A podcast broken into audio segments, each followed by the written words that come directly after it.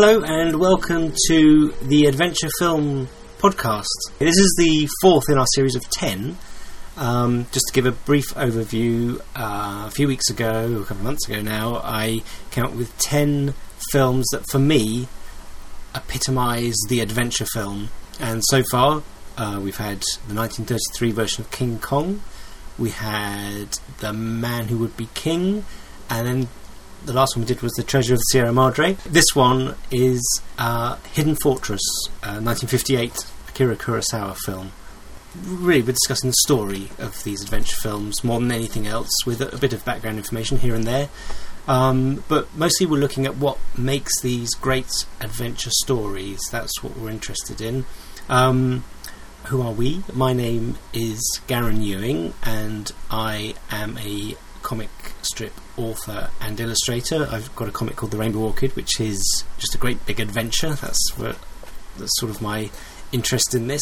Um, adventure films have has been my, I think, my favourite genre, if it is a genre, for just about as long as I can remember. So um, these ten films come from my sort of perennial favourites. Um, and I've forced these 10 films on my brother Murray. Hello, I'm Murray. Um, I suppose my main uh, contribution to this is I write mostly science fiction, fantasy, horror stories.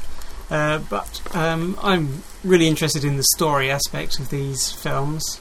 Uh, and one thing to do that, we should emphasise right at the beginning that these podcasts do go through the whole story. so there will be spoilers. If you haven't seen the film, it's a good idea to go and see it first. Finally, on the fourth podcast, we've mentioned um, spoilers, so apologies for the others. The other thing that we always mention is uh, neither of us are particularly film historians, and facts may not be uh, 100% correct, but we do our best. Yes. I suppose one thing we should say right from the beginning is this is the first foreign film we've done. Well, yes, although are Americans foreigners?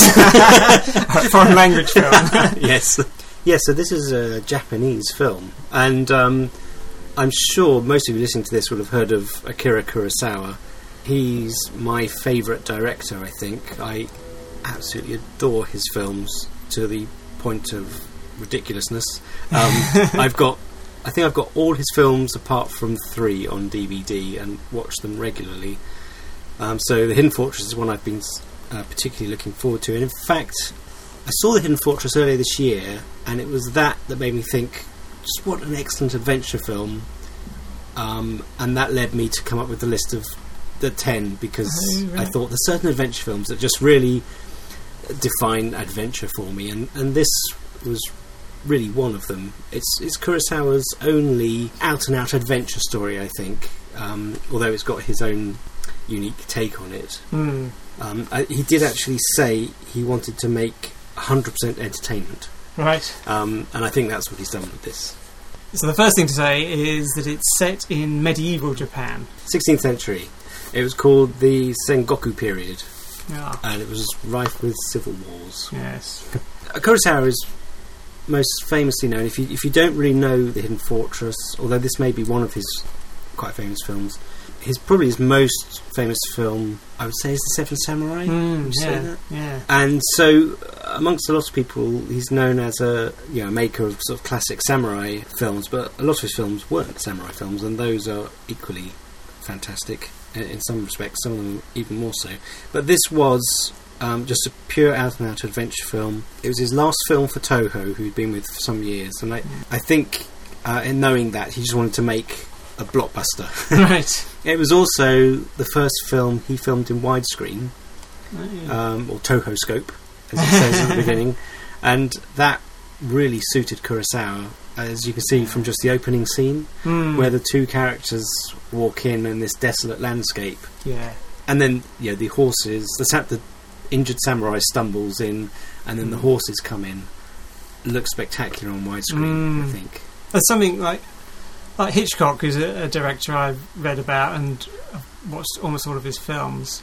He uh, lived through the introduction of sound and then colour, and each new technological innovation, he, he really thought of how to use it to make to express his meaning. And I think this, with um, widescreen, he didn't just think, "Oh, I'll just film it in widescreen." He did think how to film it and what, and you know, the effect it would have. Oh, definitely. Yeah, yeah. And I mean, he became a master of widescreen on this first film. yeah, did Hitchcock make? When did he make his first colour film? Out of interest. I don't know. um, because Kurosawa didn't make a colour film for quite a while. No. Um, In fact, Hitchcock made uh, a 3D film really early as well. I think D- Dial M for Murder was 3D. oh, uh, was that that was the was I don't know if it was the first, but it was a 3D boom in the 50s, wasn't it? yeah, One yeah, yes, it was that time. But of course, as Hitchcock, Did he also make a film? Did Hitchcock? Did he embrace every technology? Did he make a film? Where, you know what I'm going to say. this was a Hitchcock film where he utilised the um, technology of buzzing chairs, electric No, shock. no, anyway, I bet he would have because he's the sort of person. he doesn't need to. um, anyway, back to Kurosawa. You were saying it's it's it's set in the 16th century, Yes. Civil War. I think the thing about throughout this whole film, this is a destroyed landscape. Everything's in ruins. It's a world weary fight that's been going on. And the characters, well, I mean, what it does to people is you see straight away the two farmers that are the main characters. Yeah, And this is unusual in this genre of film, the sort of samurai epic, to have the main characters as the lowly yeah, comedy types, but that's the focus of the film. Um, and they they enter the film squabbling. Really, war is an opportunity to to bet, to make money. yeah. Well, they say they sold their houses to buy weapons, Yes, and having lost in the war, they've now got nothing. yes. Uh, a point they keep returning to throughout the film, but um, I think that's the point about this this war torn landscape Hmm. is that you get far, lowly farmers trying to get riches and, and glory. Yeah, You know, suddenly the social constraints become very fluid, yeah, and you get the general and the princess, who we meet later, yes, um, disguised as lowly. yeah. They brought low. Yeah. Yes, yes. I mean, they have to act that way Yeah. in order to get by. So there's this complete mix-up of the social castes, which in a country where, and a, a time where they were very rigid, yeah. usually and important. Yeah. And one thing about Hidden Fortress, if you haven't heard of any other Kurosawa films and you've heard of Hidden Fortress, there's of course one reason probably, which is that it's often quoted as being an influence on George Lucas when he was writing Star Wars. Because if you've seen Star Wars, you'll immediately um, be reminded at the beginning you've got these two squabbling lowlifes. Anyone who hasn't seen Star Wars can leave now. Only joking. they come onto this desert landscape and they're they're arguing and they eventually say, "You go that way, I'll go this way," and it's. C3PO and R2D2 in Star Wars are basically the same. Yeah, again, it's that looking at the story from this lowly point of view that you can totally, perhaps more easily identify with Yeah. as things go around them. I mean, they influence it too, of course. And uh, the big thing I noticed when I first saw Hidden Fortress, a few, quite a few years ago now, Hmm. um, but obviously I've seen Star Wars when that came out in Yeah. 1977, was the screen, the wipe Yes. across the screen.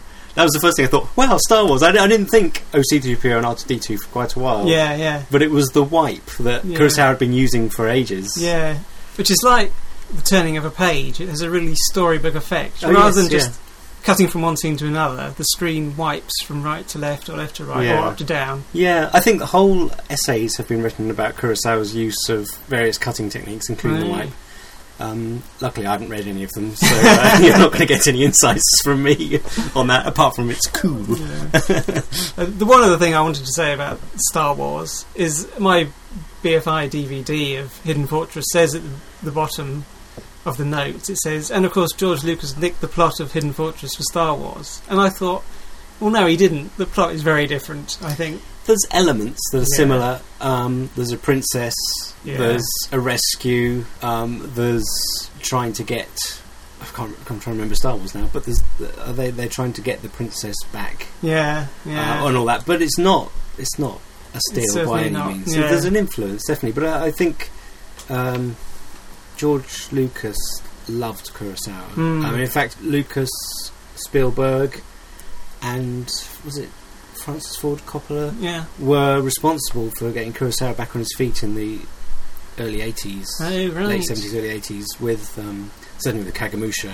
Yeah. I can't remember if a little bit earlier as well, but you know, there's no there's no cheap stealing Mm. here. Mm. It's um, it's it's just someone who absolutely loves his films and, and quite right too. yeah, because Kurosawa did. He was one of those breakout directors who did have quite a lot of um, internationally famous. Mm. And I think you, you told me that uh, people in Japan, some of them didn't like him because of that. There may have, yes, I may have said that. Uh, I've forgotten the details now, but a lot of people say he's the most Western of Japanese Right? Yeah. film directors, and I'm not actually sure that's true because he's massively popular in Japan as Yeah. well. Although he is, he's probably the most well-known Japanese director in the Mm, West. yeah. Um, I mean, there's three or four that have really made it big. Yeah, Kurosawa uh, did Rashomon in uh, was it the early 50s, and that was a breakthrough film for Japanese cinema in general, not just Right. Kurosawa. It won. I, oh, I'm going to get the details wrong here, but I think it was the Palme d'Or or something. Right. Um, maybe it wasn't the Palme d'Or. A golden something. Golden Compass. um, um, I told you, no, our facts are, are slippery on this. But anyway, that that was the film that really brought him to attention. Right. Um, certainly. So, the plot of this is basically A- Akizuki Prefecture has been taken over by the Yamana, Yes. and the princess and her general are in hiding yeah. the princess in hiding, uh, protected by her general, Makabe, played by Toshiro Mifune, and they have got their the family gold, and they they're trying to get it into a friendly territory, uh, Hayakawa, and that's basically it. They have to get from the occupied Akizuki. They have to escape from that and get into Hayakawa with the gold. Yeah. And of course, the two peasant farmers who we meet first are, are also they've been fighting in Akizuki, and they're trying to get back to what's it called? Hayakawa, I think. Hayakawa pre- Prefecture. yeah, And they come up with the idea. The general is stumped about how to get uh, Princess uh, Yuki back home. And the one sort of good thing about the peasants is they do come up with this idea. They say everyone's trying to get back to Hayakawa straight over the border. But if we go into which is guarded, of course. yeah, but if we go into Yamana first, no one's going to expect anyone to go, any of the conquered people to go into Yamana, who are the, the conquerors. yeah. And then we can slip into um, Hi- Hayawak- Hayakawa, Hayakawa. I think. Yeah. And the General Makabe says, "This is a brilliant idea." And there's a brilliant scene where they explain it. yeah, They're like very carefully. These two idiots are very carefully explaining to this general, who they don't know he's a general. no, Um, let me explain it simply for you. They take ages. To, they go through it several times yeah, uh, with this diagram in the sand. And in a scene, I must say that I didn't realise until watching this again, and having just watched Treasure of the Sierra Madre, I hadn't realised the similarities yeah, between that these two films share. Yeah. Um, I mean, obviously, just because we've seen them together, normally yes. I don't think there, there was any, there was no influence, but there's the greed factor, the treasure factor, the, even the travelling with the treasure factor, and this scene in particular where they're explaining their plan to General Makabe. The campfire reminded me of Cody coming to the campfire, Yeah, and they don't trust who's this stranger coming in. We've got gold. They're trying to not mention it. Almost the exact, not- Yeah. not a copy, but it mirrors very nicely what we saw in Sierra Madre a couple of weeks ago. yeah. In fact, I made a note. Um, I said that this film could be seen as the the last part of Se- Treasure of Sierra Madre, where they've got the gold and are going home, expanded because it's all about transporting gold. Yes. It's almost like an expanded version. It's almost like you've got a concertina story and you can expand different bits. yes, yeah. No, the gold is the most important thing to the two farmers, but it's not to the general. no. And in fact, I mean, obviously, the princess, for him, comes before everything else. Mm. He is willing to give up his own life for the princess. He does give up his sister's life for the princess, or Mm. rather, she gives up her life. But I think it was his the the implication. It was his plan Mm. to to for his sister to impersonate the princess Yeah. and she gets executed. But as far as Makabe is concerned, that's although you see his his quiet devastation, if you like, it's for the yeah. greater good. When he tells the princess it, he's saying it as a plus point, saying, They think you're dead now. Yeah, And of course, she says, Oh, yes, but the person who stood in my place is dead, and her life was as valuable as mine. yes, same. They were the same age, and the princess in this is sixteen. Hmm. Although the actress Misa Uehara was twenty. Right. This yeah. was her first film role, Really? and she was not an actress. Mm. Um, Kurosawa um, auditioned hundreds of women, including the the girl who plays the slave girl who they buy. yes, yeah. She auditioned for the part of the princess as well. Oh. Anyway, she got invited to come and try for the part, and she did. Right. So it was her first acting role, and Mm. she didn't make that many more films. No. but she was only 20, and I think she's brilliant in it. Mm. Um, Kurosawa wanted um, a girl with the intensity of a samurai's daughter, Yes. and I just think she's got that. It's her Yeah. eyes, especially, Mm. uh, are really striking. Mm. Very striking. And I, I think this is another story. When she was in makeup, Kurosawa came in with a photograph of Elizabeth Taylor, wanting her to look like that, and it didn't work. So eventually, he he quite rightly, I think, settled on a Noh mask Oh, right. as the as the template for her yeah, makeup. because she does have quite angled eyebrows, which I guess Yeah. were, even then was supposed to be makeup. You know, It sets her apart from the peasants, if I can call them that. Yeah. um, I mean, there's a scene where she walks into a where they're in the, the It's sort town. of like a tavern, isn't it? Yeah, like a tavern, that's yeah. it. and there's these two women Yeah. working away, and she just wanders by them, and they look up, and immediately they know there's something different Yeah. about her. Although she's dressed as a, uh, a peasant herself, Mm. um, the way she she can't hide the fact that she's a princess, and the way she looks, the way she walks, she carries around this stick, which totally telegraphs her character. Really, Yes, the way yeah. she points and hits Yeah. with it and stuff. Well, actually, I think one essential thing in this film is that there's two characters. One is Toshiro Mifune, and the other is Princess Yuki. They have such presence. Toshiro Mifune, when he first appears, even though you see him in the distance, you're impressed. Yes. Just the way he moves around, talk, everything he does, I think is really. He's got such screen presence. Oh, he does. Yeah. And you really believe that he is this extremely capable samurai general. even though he's dressed as again Yes, as, yeah. as um, a, a, regular person. And of course, he's got to. He basically bullies the two peasants into working for him. Yeah. And the only way that would work is if you believe that they automatically cower before his presence. You know, because they could easily. Well, they couldn't easily necessarily beat him up, but there were two against one. no, they couldn't easily beat him up. That's But, but, they completely cower. yeah, in their minds they Mm. probably think yes, we outnumber him. Yeah. But there's something about him, as you say. Yeah. I mean, he's he's got on his side. He's got the fact that they think he knows where the gold is, Yes. Yeah. and he's in charge of it, and and they're going to get some. Hmm. So he, they're within his power in that part. They keep trying to rebel and failing. Mm. because he's too physically strong, he's too overpowering by his character, yeah. his demeanour. Um, but I mean, let's talk about Mifune for a bit. As anyway, while we are, he is uh, a Japanese film legend, Hmm. of course, and was made by Kurosawa. Although uh, he, his first film wasn't for Kurosawa, but Kurosawa grabbed him as soon as he could, and was in all of Kurosawa's films from Drunken Angel. But the funny thing about uh, Mifune is he he didn't go to be an actor. He went. He, I think he wanted to be a cameraman. He was just looking for work. Really, he was a photographer in the Second World War Wow. for the Air Force. Yeah. He thought he could get a film as a cinematographer at, I think it was Toho, Hmm. um, and ended up on one of their auditions for actors.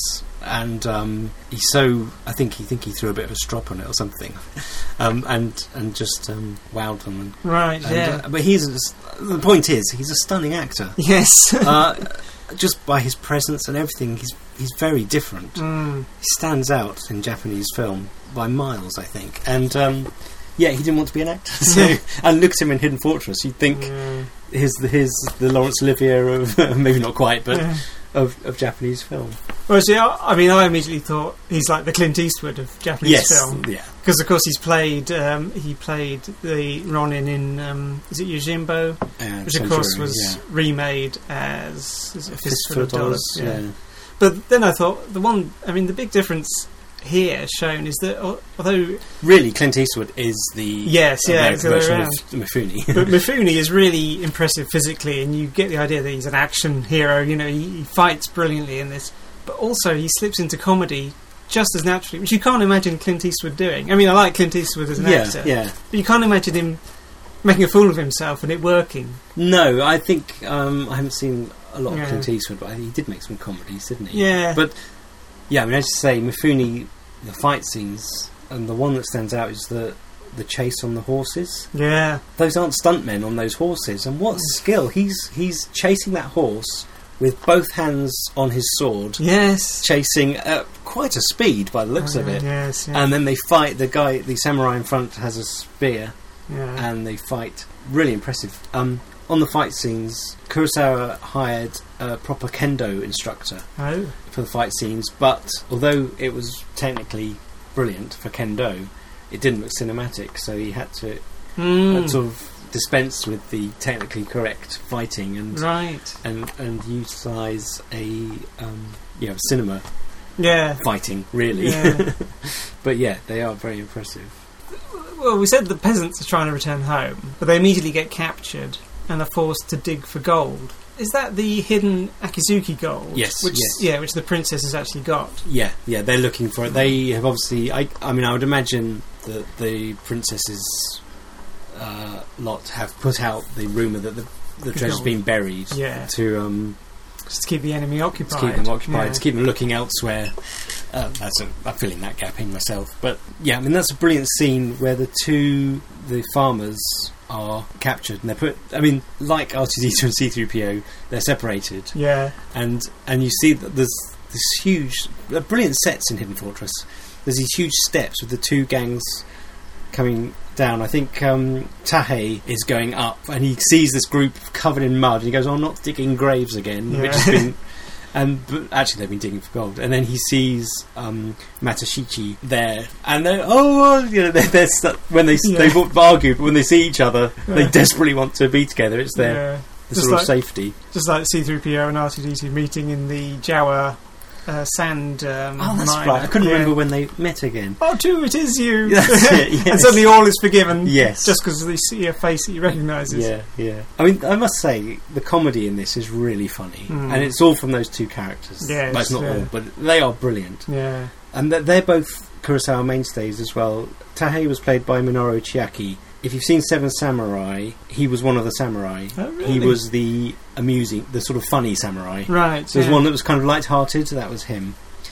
And uh, Matashichi is played by Kamatari Fujiwara. He was in Seven Samurai. I'm just using seven. He was in lots of Kurosawa films. Yeah. I'm using Seven Samurai as it's a lot of people have seen it. Um, he was one of the villagers. He was Shino's father. Shino being the girl who fell for the young samurai, Ah, right. if you remember it. Um, so.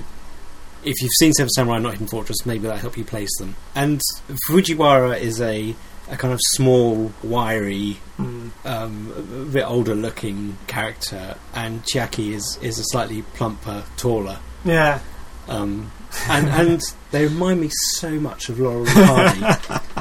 and even, I don't know which one it is, but one of them's got a kind of a, a yelp that Yeah. is like Stan Laurel's. exactly like Stan Laurel's. Um, so they act like them. They're, they're kind of the comedy. You know, best friends, but always bickering Yeah. and but also the, the there's an actual uh, you know characteristic as well. So if you can imagine Clint Eastwood, Laurel and Hardy in a film, this is it. this is it, yes. And Princess Leia. Yes. I was also mention another. Well, actually, I'll as we're talking about the cast, two other appearances. yeah. Um, Takashi Shimura, um, I think, appeared in more Kurosawa films than Toshiro Mifune.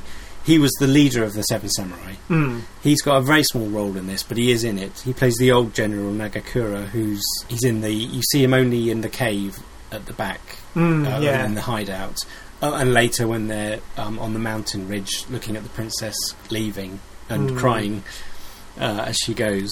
So he's got a very small role. Yeah. And the other one, I couldn't believe it when I read who this was, but Tadokoro, who's the general at the end with the scar on his face, Oh yes. and yeah. who Mifune fights in the middle. Yeah. He's played by Susumu Fujita, and I didn't recognise him at all. Even I, even looking at watching the film recently for this, and knowing it was him, Yeah. I still couldn't believe it was him. And he was Kurosawa's sort of main actor before Mifune came along. Oh really? He was in Kurosawa's first directorial, his, his directorial debut, Sanshiro Sugata. He played the main role in that, and so you see him in quite a lot of his films. He appears in another one I was watching recently, High and Low, which is if you haven't seen High and Low.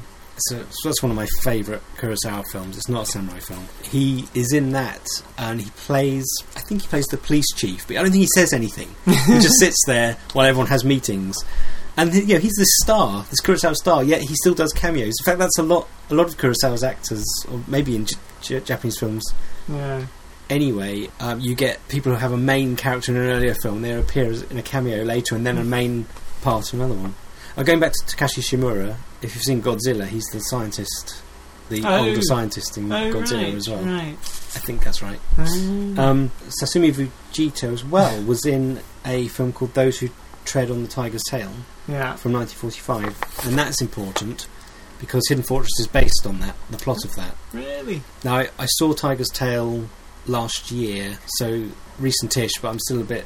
I can't remember exactly, but that's based on a kabuki called Kanjincho. Right. Um, and that I think is based on an earlier Noh play. So, so you get this Noh play. Um, I, can't remember what it's called, Ataka or something, and then the kabuki called Kanjincho. And then Kurosawa made filmed Kanjincho. Sorry, although changed it slightly. He added a comic character, Enoken, and then in Hidden Fortress, that comic character becomes two comic characters. right. The the whole point of um, those who tread on the tiger's tail is this band of samurai and their lord Yeah. trying to get to another territory. Right. They've got to get through a checkpoint, and they dress them. They disguise themselves as monks, and the lord is disguised as a porter, a lowly porter who doesn't speak.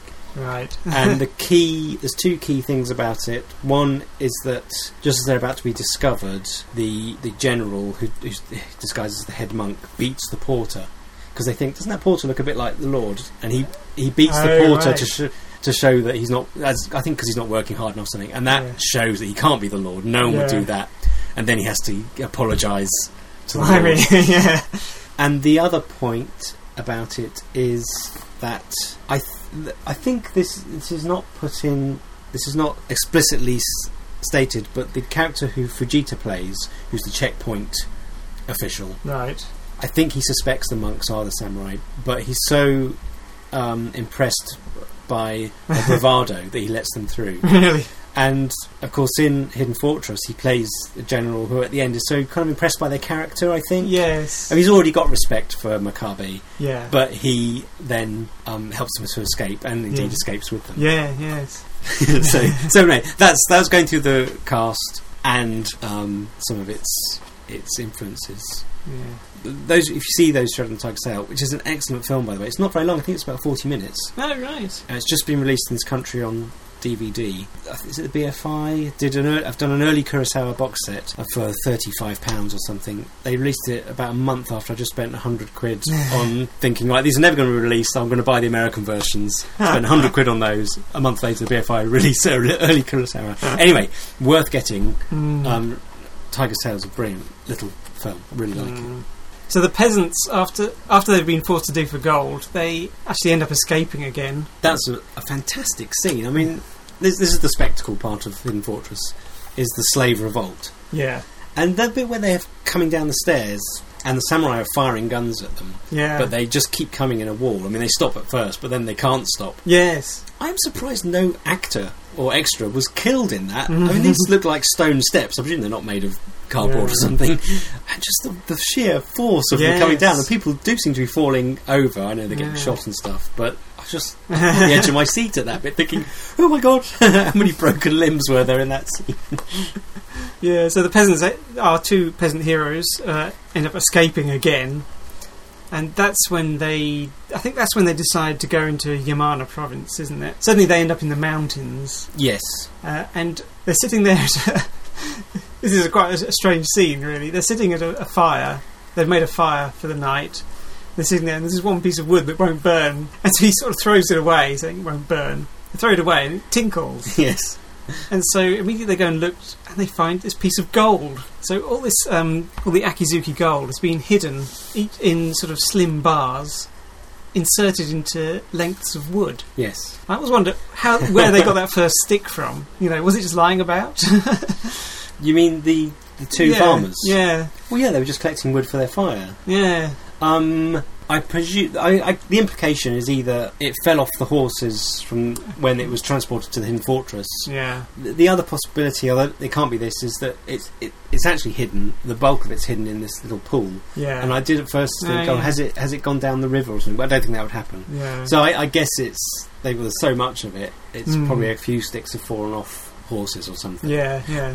I mean. But anyway, without it, the, the story wouldn't happen. So No. it's like I always think you're allowed one coincidence in a story. right. Because otherwise the story wouldn't happen. If you have two coincidences, that's too much. But if there's one that sets things off, then that's all right. Yeah, it's the way you you you use a coincidence. But one, one thing I, I thought about gold hidden in wood is, of course, it, it's a theme throughout the the film that the princess hides as a peasant. You've got gold hidden Yeah. in wood, and the princess is sort of the treasure of the house of Akizuki. Yes. Because as well as being its now head of it, she also represents the possible continuation of the line, the royal line. Yeah. So yeah, she is a treasure, Yeah. and she gets hidden in, you know, she's She is, she, she is the treasure. Yeah. Really. I mean, the gold is going to be useful for them rebuilding their the um, the power base, but yeah, it's the princess that matters. mm, yeah. Yeah. But in order to escape, she has to hide herself, just like we have to hide the gold in wood. yes. Although nobility cannot be disguised, they say. yes, that's the thing. And that's another great scene where M- Mifune says she's she's going to have to act as a mute, but but she's a real willful child, yeah, very headstrong, and so he he does this really bad reverse psychology, which is he probably knows this is going to happen. It's reverse reverse psychology. that he says, "Oh, I don't think you'll be able to do it," and Yeah. she immediately says, "I know what you're doing. yeah, Um, you know I disagree with everything." She says, "Yes, I'll do it." yeah. Uh, but he, I suspect Mifune knew exactly what he was doing. Brilliant scene. Of course, another thing about the princess is she's. Um, I think they said she was raised like a boy. Yes. I guess that means she was the only heir. I think they say because they didn't. Yeah, Yeah. they had a daughter, so the Lord raised her as if she was a boy. Yeah, And indeed, we see her. she walks around in Um, short trousers for most of the film. Yeah, Which I wondered- Well, she's very tomboyish. Of course, she's in disguise, so we don't know. But well, we see her at the end, of course, Mm. in her true yeah, princess, and there's no question there. But you can see she can ride a horse. mm. Um, and she's very forceful yeah, personality she's as well. pretty fearless. Yeah. Um, so that's all there. Very. I mean, we've said. I've touched on in previous podcasts about the lack of female yeah, characters, and this is, um, thankfully, a representative yes, film that defies that. yeah, General she- boy's own adventure. I mean, this is a boy's own adventure, but she is a good, strong female character, Yes, I think. yeah. I, and Kurosawa gets a lot of flack for not being good with female characters, and I don't think that's true when you Really? you look at quite a few of his films. Yeah, Um, and this one's escapist fairy tale, if you like. So maybe people don't take it ser- seriously, but Mm. uh, she's a great character. yes, yeah. So the peasants immediately they find this one piece of gold. They start the next day. I think it's the next day. They start looking around for more, and they're doing the. Um, They, they look around for more straight away because isn't it that night that General Makabe comes down to the yes, yeah. campfire? I was trying to remember because they built the campfire. I assume that was evening, Yeah, but yeah, they right. start looking around for more gold, and they're talking. and They're immediately doing the deal.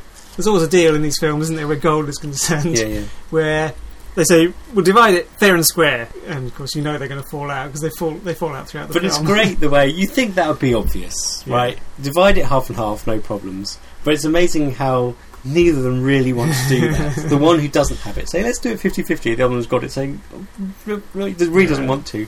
And later on, at, almost at the end, there's the scene where they've got the four horses, and one of them's got three, and one of them's got one. And he won't share. It's good. It's so fantastic. It typifies their the greed. I mean, again, this is a, greed. Yeah. We just think this is. We, we said by doing these adventure film podcasts, we discover what adventure films are. So Yeah. far, it seems to be about.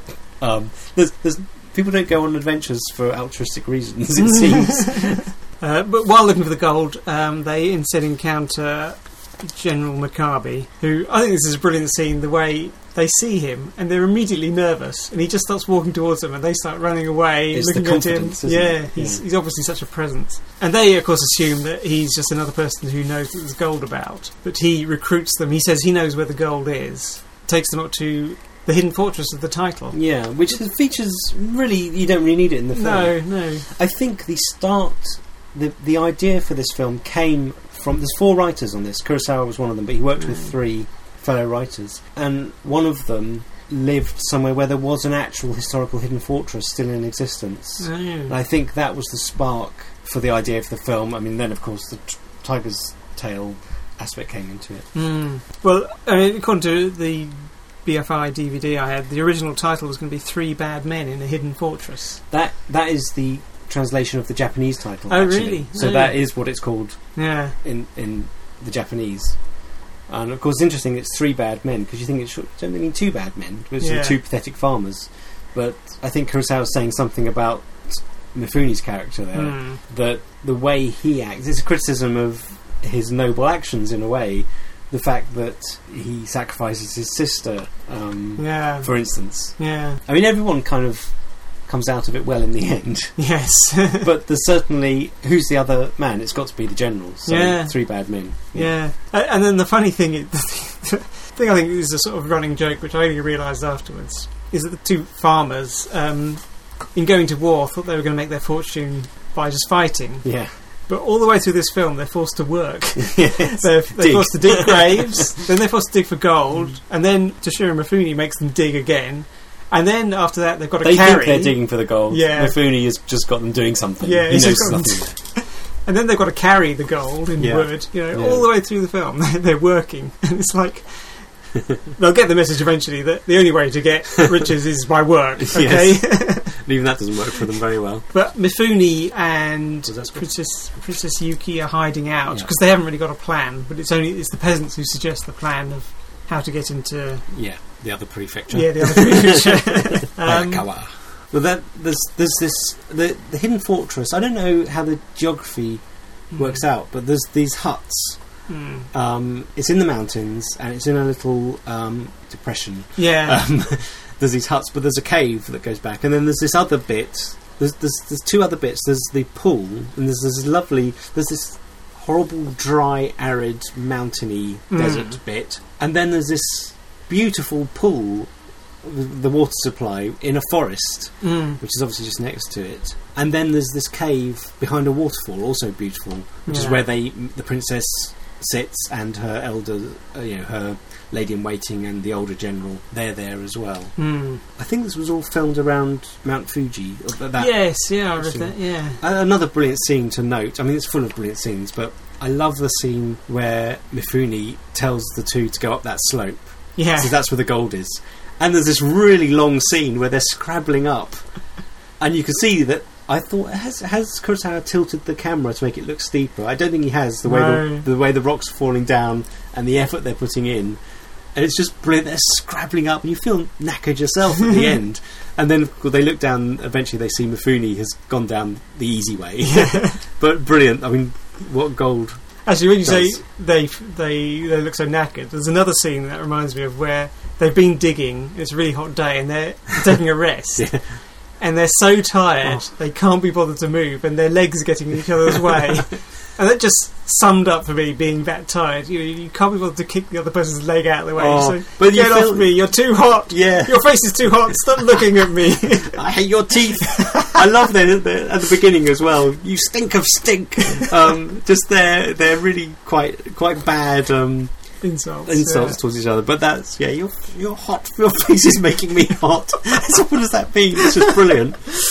But yeah, they looks it does look so dry and horrible Yeah. there. But that pool where the gold is hidden Mm. is beautiful. Yes. and when they get in the water, you know they they see that. Yeah. We've just been in that dusty, hot bit for so long. I really felt thirsty and and, uh, and boiling myself. I mean, it's quite hot today when we're doing this, but um, I thought, God, I'd love to dive into that water. They're just about to make. They they notice lots of sticks in the bottom of the pool, yeah. and I think the idea's just about to coalesce in their brain Yeah. when the general General uh, Makabe kicks them in. Yeah. 'Cause- and I think, oh, they found the gold, but later it turns out they. They didn't quite make that connection. They were about to say, "Hey, wait a minute! Yeah. but they're so idiotic that the, the, the thought process in them is so slow Yeah. that they can start to have the thought and you've got time to interrupt it and then it doesn't, doesn't get completed. uh, we should move on with the plot a bit, I think. Um, Eventually, they start enacting the plan and they leave. They pack up the horses and off they go. And another brilliant scene, uh, which is funny, is, is where now the Princess Yuki has, has agreed to be a mute. Yes. So, I mean, the two farmers don't know who they're with. No. They just think that this guy, Mifune, has found the gold and they're all going to share in it. Yeah. Although they, they attempt several times to run off with it themselves. Um, so they think the girl is just some mute Yeah. peasant, you know. Yeah. And there's a scene where Mifune goes off to check out the other side of the riverbank. Yeah. They decide to make off with the gold, but they think, well, what about her? Yeah. And there's a hilarious scene where they decide that because she's mute, well, she can't hear either. so, Yes. and they try and mime that they're going to take the horses for a drink, which is Yeah. just brilliant. It's so well done. It's such an inept mime. Yeah. and off they go. Um, and of course, they attract the attention of the checkpoint, the, the Yeah. defending soldiers along the line. And this is the checkpoint scene where they go across the bridge. Oh yes. Uh, eventually, Mifune rejoins them, finds out what they're and off they go across the bridge. Another brilliant scene because in order to get them across, Mifune says he goes up to them brazenly and says, "I found this gold." Yeah. They, they, they've got all the gold with them hidden in this sticks, and he goes this one stick. He says, "I found this gold in a stick over in the mountains," and they go, "Oh, gold!" And I love the expression on Princess Yuki's face as she she looks really impressed by him. yeah. She's been critical of him before, yeah. uh, quite condescending, uh, scathing, but now she sees how brilliant he is, Mm. um, and it is a brilliant plan Yeah. to get them through. I was, so even though I've, I've seen the film before, I was surprised again by that. But Um, the the link with Tiger's Tail, which is the whole point of that, is getting through the checkpoint. Um, in order to prove they're monks, I think I've got this right. They are they're told to prove that they. I think they say they're collecting subscriptions for a temple, mm, and he reads out this doc. The head monk reads out a document, but actually all it is is blank paper. But he does it with such bravado. that That's what convinces them that they're genuine. no. Or this is the point of discussion. The Susumu Fujita character is so impressed, knows that he's bluffing, but is so impressed that he lets them go.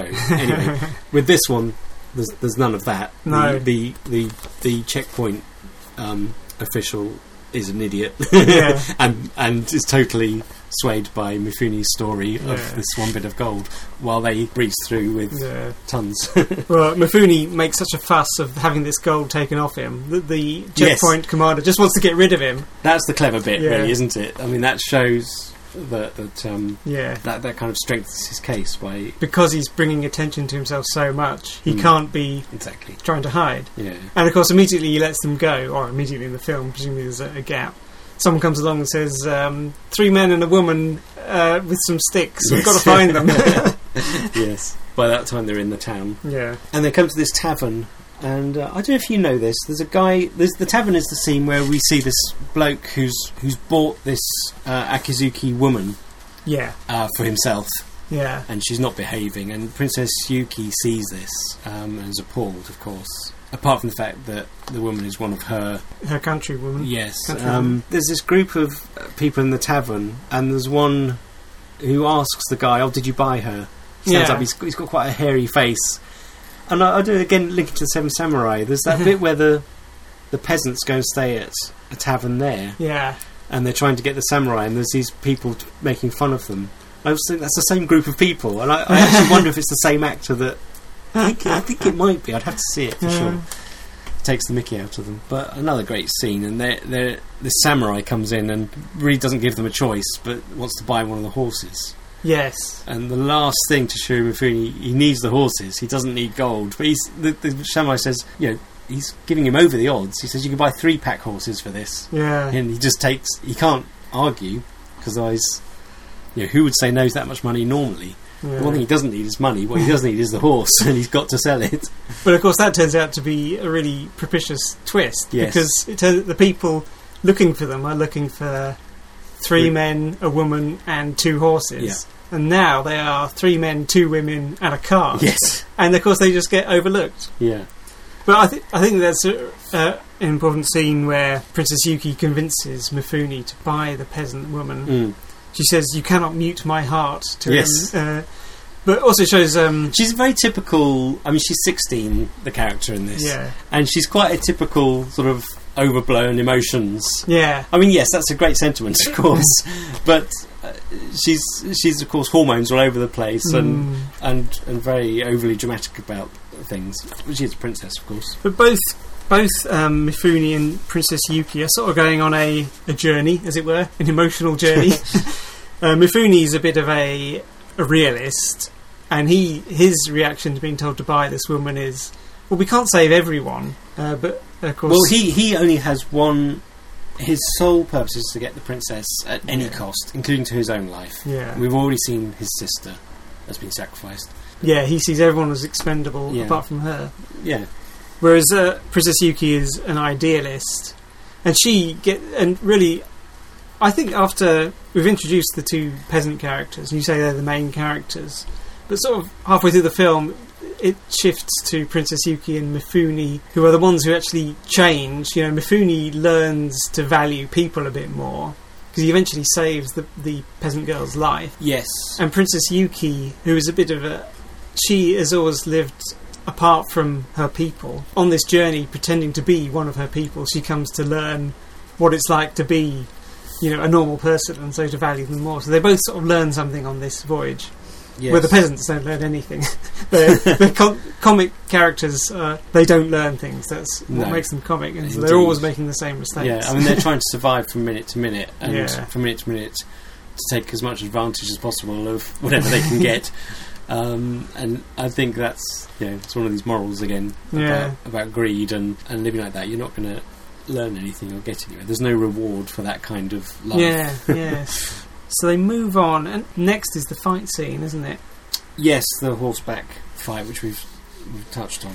But of course, it's very important because he meets an old adversary, but someone who obviously respects him. So this is the Fujita character, Hmm. uh, General Tadokoro, and there's uh, the spear fight. Yeah, goes on for a long time, but it's it's Yeah. really you really feel as though it's you know a good fight. Well, these are two master martial artists, and Yeah. you see, I mean, uh, Tadokoro is obviously the Yari is his weapon of choice, and when he tells uh, Makabe to choose one, Yeah, he looks at I think three before he chooses one, and he's doing Yeah. various. So yeah, this Just- isn't someone who just points a stick; he knows Yeah. what he's doing, yeah. and uh, yeah, these are master martial artists. And they, I mean, it reminded me of the Book of Five Rings. You know, the Right. book of um, samurai tactics. Um, Re- Musashi. Miyamoto Musashi. In fact, I keep on wanting to call Mifune Musashi. Ah, yeah. I think he played him. But anyway, He did, yeah, yeah. Um, in that, it says about um, you know use everything in your environment to your advantage. You know, if the sun is behind you, it's blinding your opponent, Yeah. and stand on a higher bit of ground. Yes. So of course, they, they when they're fighting, they break out of the circle of soldiers Mm, and enter this sort of um, this area where people are sitting with, with some- the dividers. And yeah, and they start using you know everything as Yeah. as um, cover or you know to fling at each other. You know, It's a real battle of people who know how to fight. you know. And the key part of this, course, is Mifune wins. Doesn't Yes. but he doesn't kill uh, Tadokoro, no, and much to Tadokoro's shame, I mean, he offers himself to be killed yeah, when he realises he's lost. Mifune doesn't. yeah. He hasn't Um, got time. No, That's his point. I think there's a respect yeah. there for him. Like, I mean, they greet each other as old friends, Mm. even though I, I guess they're they're enemies, of course. But But um, I'd have thought that nobles of that time, which the samurai were in a sense, they would have seen a lot of each other. They probably fought together before. Yeah. I mean, civil wars, they, you'd get one daimyo fighting another, and then someone would die, allegiances would switch. Yeah. So they've probably been in battles both with and against each other. Yeah, I mean, that's what you can imagine. yeah, Uh, this time of civil war, such change, and every loyalty's changing all the time. Uh, but that's, of course, important for the end. Another key scene is Mifune's gone off. The cart's stuck. It's been raining. He's gone to get some new containers, something new to carry the gold in, leaving Tahei and Matashichi with Princess Yuki, and they draw straws for Yeah. having their wicked way with her. yeah. They say one of us could disappear for a while. yeah, yeah. I mean, it, it she's sleeping. even if they'd have right and, and anyway the, the the girl who they bought comes back and protects her because she's now learnt that it's the princess she overhears yes. and sees a sign in town for a reward for her capture and realizes so she protects her while she sleeps Mm. but even if she hadn't come I, I can find I just can't believe that they'd have they'd have got an advantage over her they're too pathetic Yeah. and uh, she's too strong, really, Yeah. even though she's uh, only a girl, a young girl, I should say. um, and then the next big scene, which is again is quite spectacular, is the fire festival, Yeah. the Yamano Fire Festival, and it's it's a great scene uh, because everyone's going to the fire festival with lots of Hmm. sticks to Yes. burn, and. Tahei and Matashichi decide that they can hide amongst them to get going. Yeah. They, they, this is one of their their breaking away Ideas. Plans. Yeah. Unfortunately, the fire festival is under the careful watch of the Yamana samurai, Yeah. who think that they might be escaped, so they can't get out of it. And uh, everyone else joins in. Uh, you know, Mifune comes back with them. Uh, Princess Yuki's with them as well, and they have to throw. They're forced to throw their sticks on the bonfire, Yeah. With all the gold in with it. all the gold. They can't not do it. Mifune orders them to do it, otherwise they'll get fined out. yeah. They'd rather keep the gold, but he, Mm. that to Mifune, that's not what's important. Mm, And there's this great scene. They all join in with the. mm, There's the this kind of tragedy of the gold having been flung in the fire, but this is Princess Yuki's awakening, yes, yes. isn't it? I mean, she's already she's slowly had it at the Mm. tavern. She saw humanity. That was seeing humanity, and she was not impressed, I suppose. No, no. Um, but then the fire festival Yeah. really makes her come alive. Yeah. Um, In fact, there's a song that everyone's singing, which come, she comes out with later as, yeah, uh, yeah, as like the thing she took away from that, as Yes. the, the memory of it. And so the next day, um, they're all scrabbling in the bonfire, picking out the gold, which has, of course, survived the fire, although it's all flattened and melted, but they can yeah. still pick it up. yeah. And they're trying to work out how much they can take because they know soldiers are coming. And the peasants and Mifune says, "Oh, we, the men can take so much, the women can take so much." But the peasants are saying, "No, I can take twice that amount. I can take because they think it's gold. I'll take as much as I can." And Yeah. of course, ignoring the fact that they wouldn't be able to move under that. Yeah, they can't get up, can they? Yeah. Actually, but off they stagger. But even then, they get into the forest and they think, "Oh, there's still some gold lying there," and they Yeah. go back for it. They go back for it and attract the attention of two samurai, who follow them back to the peasants. Lead these two samurai back to all the others. Yes. And Mifune, unarmed, I think he's unarmed at this point, Uh, yeah. deals with these two samurai. yeah. Well, he takes one of their uh, swords or something. Yeah, which is Um, again an example of his his key. Yes. You know, his, his energy. yes. yes. Yes. I mean, and this le- anyway. This leads to their capture. There's this, Mm. another great scene where there's, there's shadows in the forest Yeah, coming and the the conch shells blowing out, and it's really they're being hemmed in. and Mifune said, I think, Mifune says he's going to run to try and distract them, distract the soldiers, Yeah. so that the princess and someone can escape. And then the peasant girl immediately gets up to take his place. Before, just before that happens, there's a scene where Mifune gives Princess Yuki the sword, a dagger, and the look they give each other. I love that because it's quite intense. I think he's looking at her, giving her the dagger, and I, I think he's saying, "This is to kill yourself with. Yeah. Don't, you're not going to be captured." But the look. It's a bonding look, you know. I mean, he, he's totally devoted to her through duty, and she gives him a look with complete seriousness back, as if she understands, Mm. but also a kind of a, a thank you. I think Yeah, I yeah, just find that a really intense little Mm. moment. I mean, that's when truth, I think, comes out yeah, in the moments when everything's bearing down on you. yeah. There's no other decision to be made. Your back's against the wall. That's when your character comes out. yeah. Uh, Mifune's already acted in a heroic way, if you call it. Can, depends what you think of hero- heroic, of course. yeah. Some people, performing your duty to the utter end is actually stupidity, and there's, there's definitely a point in that. Anyway, yeah, and as you say, he's just about to then leap off over the tree trunk when.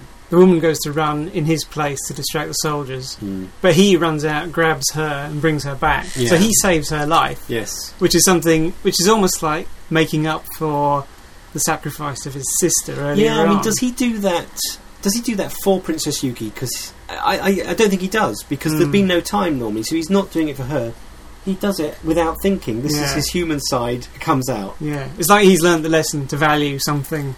Maybe it was there all along, life, but yeah. it's this, as I say, it's this being pinned down. Your true, you know, the essence of you Yeah. can't help but come to the fore. A coward will Yes. will whimper and hide behind a bush, as the As two the peasants do. as the peasants do. Other people will, well, you know, the truth. Mm, You- You're down to the pure truth of yourself in those moments, which I think is great. Anyway, they all get captured, apart apart from the two farmers who do escape behind their their, Yes. their branch. Uh, and yeah, it all seems hopeless really, because Princess Yuki, the woman, and General Makabe are tied up. The Mm. gold is in the hands of the Yamana clan, and it looks like they're going to be executed the next day. And then they're visited by Tadokoro, Yeah. who has the addition of a scar across his face, Yes. being shamed by his lord yes. um, in a, as a lesson Mm. because he was beaten by Makabe.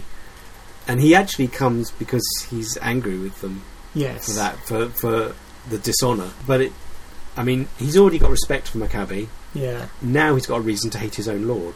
I mean, he's Yeah. complete. He's, he's that's not his intention at first. Yeah. But when he sees Princess Yuki sing and what she's learnt and changed, and he sees the humanity, really. She actually says, "I wouldn't have a, a lord shouldn't shame his retainer. Yeah. But um, that's one of the things that makes him eventually transfer his loyalty to her. I think. She sings the song of quite a few Mm. verses, and there's this great scene with it. I mean, it's this lovely widescreen. You've got Mm. the three of them. She's in the middle, and Tadokoro is at the side in darkness, and just completely still. And you can see, well, you don't. He doesn't move. yeah. There's no posturing acting in this. It's really naturalistic and lovely. But, well, uh, yeah. Anyway, he just he just stands there. But the change, I mean, I don't know. You kind of imagine it. Yeah. And as they're being the next day, they're tied up, put on horses, and you see him sitting there, deep in thought. Yes. And he, he stands up and he says, um, "Right, I've decided." Or he's obviously been he's in turmoil all night. Yeah. and he, at that point, turns and joins Princess Yuki and Makabe and frees them because they're on the border. They're just about to be taken back Yeah, there's the this great country. longing look through the gates, Yeah. um, which the two farmers have passed through yeah. already. Um, but they look look how close they got, and there's this longing look through it, and Yeah. as they're tied up and being taken back into, uh, well, to their deaths. Yeah. So Tadokoro frees them and is quite willing to die to protect them. But then, is it Princess Yuki or Mifune says, Uh, "No, Yuki, come on, I think. join, come, yeah." come with join us. us. Yeah, And so he he's free as well, and they all get into the um, get into he. uh, yes, the other province, They get home. They get home. Hayakawa, Yeah, Hayakawa province. and um, they they're free, and they look down, and they the gold. They uh, the first thing I think Tadokoro did was to get the horses with the gold through, so they go off. Yeah, And when they when they're through and they look down and see the horses running off in the distance, they laugh. Yeah. and I just thought again, I thought of Sierra Madre. yes. They have lost in Sierra Madre. They've lost their gold and they laugh. And here Yeah. they see their gold running off. I mean, they've got it now, Yeah. but they're laughing their heads off as well, just with the joy of the freedom. Um, they, I mean, I guess they, they're probably thinking, "I can't believe we made it." yeah. and of course, the horses with the gold run up to the peasants. yes. They immediately start. There's two. There's four horses, all equally laden with gold, and one one of the peasants gets three horses, Yes. and the other one gets one, and they're arguing over. yes. Give me, give me that other They've horse. got all this share 'em." gold. Yeah, Of course, not long after the soldiers, the samurai, come up and yeah, grab them all and they're put in prison. I love the bit before the horses appear though, where they're sitting there and they're saying, um, they're saying, "Oh, at least we got through this alive. Let's be kind to each other." yes. and then they see the gold and squabble, squabble, and then they're put in prison. Uh, and this time it's let's be kind to each other in the next life. and then uh, you see the shadow come through the cell, and they think you think, "Oh God, they're going to get executed." But they're brought before the general, the princess, the two generals, and the princess. They don't recognise them at first. No. Now they're not dressed as peasants; they're dressed in their Yeah. back in the class Yeah. system. And of course, Princess Yuki is in full regal female dress with all the makeup and Yeah. everything. Yeah, and Makabe's in his full samurai armour with the helmet, which he has to take off. Yeah, It's quite an optimistic ending for you know Kurosawa. They get uh, well, he he was quite an optimistic person, I think, generally Hmm. a humanist, and but in this one. Uh, they're given a bar of gold yeah, as their reward. They said they can't be given more because they need it to Yeah. rebuild um, the Akizuki dynasty. yeah. And actually, as they go off down the steps, they don't squabble over it. Yeah, okay, what this, you, look after yeah, it. you look after it. You You look after after it. Yeah, I was thinking at the end that they should have said, "Oh, we'd rather join your house and work for you," but of course they don't do that. no, no, that no, no, no. They want the easy way out, don't they? The story runs along throughout the whole thing. It's from one thing to another, oh, and I think that's a great thing about an adventure film is it's a series of events. I mean, I, I know this can be said of any film, but in particular, a series of trials, a series of events. hmm. And I think the way this was written, if I remember what I read, I think I'm sure I read this about Hidden Fortress. Kurosawa in the morning would come up with an impossible situation. and the three other writers had to get them out of it. Oh, And that's how they did it. Every day there'd be a new situation, and then how do they get them out? Which I think is a brilliant way to write an adventure story. I do love that about films where people get through on their wits rather than like you could say when they come to a border, oh let's just fight our way through. And Yeah. that is a that is a way of doing it in a film. You could make it exciting, but I love it when they use their wits, like Toshiro Mifune saying, "Oh, I found this gold," and it's such a bold gesture that you. But there's still tension. I mean, is it Mm. any less exciting? I think the cheap way is to fight your way through, yeah, or you might think, oh, we've got to hide and go at night or something. I mean, that's Mm. fine. Yeah, Uh, but um, yeah, as you say, to come up with some other you know, plan and yeah. intelligence. I mean, one good thing about this film, I think, I mean, it's true of some of the others that we've talked about, is that although it is one story with a set aim, they're trying to get the gold and the princess from here to there, you get the feeling that each of the characters, treating the peasants as one character, each of the characters has a different story. They they learn a different thing. Where it's not a criticism of the other films, but they tend to be centered on one person. Like Sierra Madre, it was the downfall of the Humphrey Bogart character. The Yeah. other characters, you know, they did have a story. So, but in this one, you feel as though each one goes through a different. Like the princess learns about. She's an idealist at the start, and she learns about real life. yeah, Uh, Mifune is um, a realist at first, but he learns the value of even you know the life of a peasant woman. You know, yes, and even the peasants maybe do finally learn to share. You know, so they all go through. This Although I, I don't hold much hope out for them No. about five minutes after the film ends, to be honest. yeah. But you do feel it's almost like there are three separate stories riding on the back of this one adventure. Which Yeah. I think this is the first of them that I really felt that of. You know. Yeah, I'm. I mean, Kurosawa's a master, and Mm. I, I've been. I'm just so besotted by him that um, I'm in danger of, and I've held myself back. But um, as I say, I'm just. I'm just so in awe of him as a, a creator, a director, a writer, as a visionary. um, that yeah, I think. I think this is definitely one of the best of the ten films. Mm. And I, I did wonder if going on an adventure film, it's it's never particularly something that happens to you. All the adventure films, I think this is right. We've only done four, and I d- I'm not really looking ahead, but the ones so far, everyone's gone on the adventure of their own. Actually, no, the Hidden Fortress doesn't really respond to this idea, but it, it's you decide to go on a quest. Yeah. these adventure films are, are making a decision to go and do something. Now, actually, Hidden Fortress isn't that, is it? Mm. Um, I suppose the farmers are, are looking for glory, but actually they just want to survive at this point. So um, they're opportunists. But yeah, and, and and the general and the princess are have no choice. They've been defeated and Yeah. have to escape.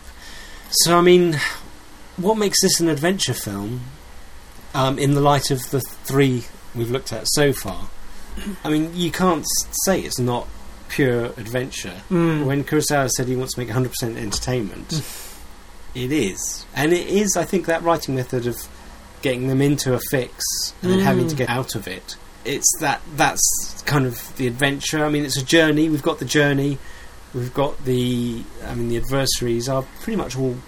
It's the danger of them being discovered. Mm. So it is. It is slightly different, isn't it, from the others in that respect as well? It's not as much of a. The others were, were quests for something. Mm. Again, like Mhm. all stories, adventure stories, all stories are quests for something, Yeah. whether that be some kind of fulfillment or a bar of gold. Um, this is not so much, oh, look, here's a map of a lost world, we're going to go and find this thing. It's, One- it's a bit different. One key difference is all the others, they start out at home, people venture into a place of peril for gain, and then come back again, and quite often some of them don't come back. Mm. This one starts after the main peril, which is war, and everyone is trying to get home. Yeah. It's almost like you start halfway through the adventure. Yeah, I think that's a great thing about this film. Actually, is the way you're thrown into it straight away. I mean, that Mm. opening scene is a little bit expositional. Well, it is totally expositional, but it's the comedy kind of distracts you from that. They're Yeah. squabbling, Yeah. but you're thrown into it straight away, and the detail in the film shows you the world. It doesn't have to be explained. Mm. This is war torn. There's, You're not. I mean, okay, you're told there's they're they're in a war, but you know it from seeing everything. Mm. Um, I mean, and people's actions are totally dictated by being in uh, this environment of war, Mm. when kind of worse than the best comes out of humanity, and here we see it. Mm. Uh, Yeah. both both sides of it. Yes. But yeah, great, just fantastic adventure film. It Really. is. Yeah. So yes, so well, that was Hidden Fortress. Um, I think the next one we're doing is Lawrence of Arabia. Oh. Um, oh, well, thank you for listening to our podcast on the Hidden Fortress. Please leave a comment. Let us know what you think of the film. Uh, Let us know what you think of the podcast. Your thoughts on adventure films in general. All very welcome. Be great to hear from you. And um, Yeah, you've probably noticed by now that this isn't a weekly podcast, but Yeah. we do. We'll we'll get the next one up as soon as we can. I think. Yeah. Yeah, um, we do this when we can. So, I mean, usually we seem to have been at least within two weeks of the last one, I think. yeah. Um, but yeah, no guarantees. um, but we're definitely going to be doing all 10. Yes. I think we're going to be doing all 10 and then probably one more just to talk about adventure. yeah, we films might in do a general. sort of summary episode. Yeah, I think I think we probably will. Um, so the 11 podcasts and all, uh, however long that takes us. and so we'll see you in the next one in Arabia. Thank you for listening.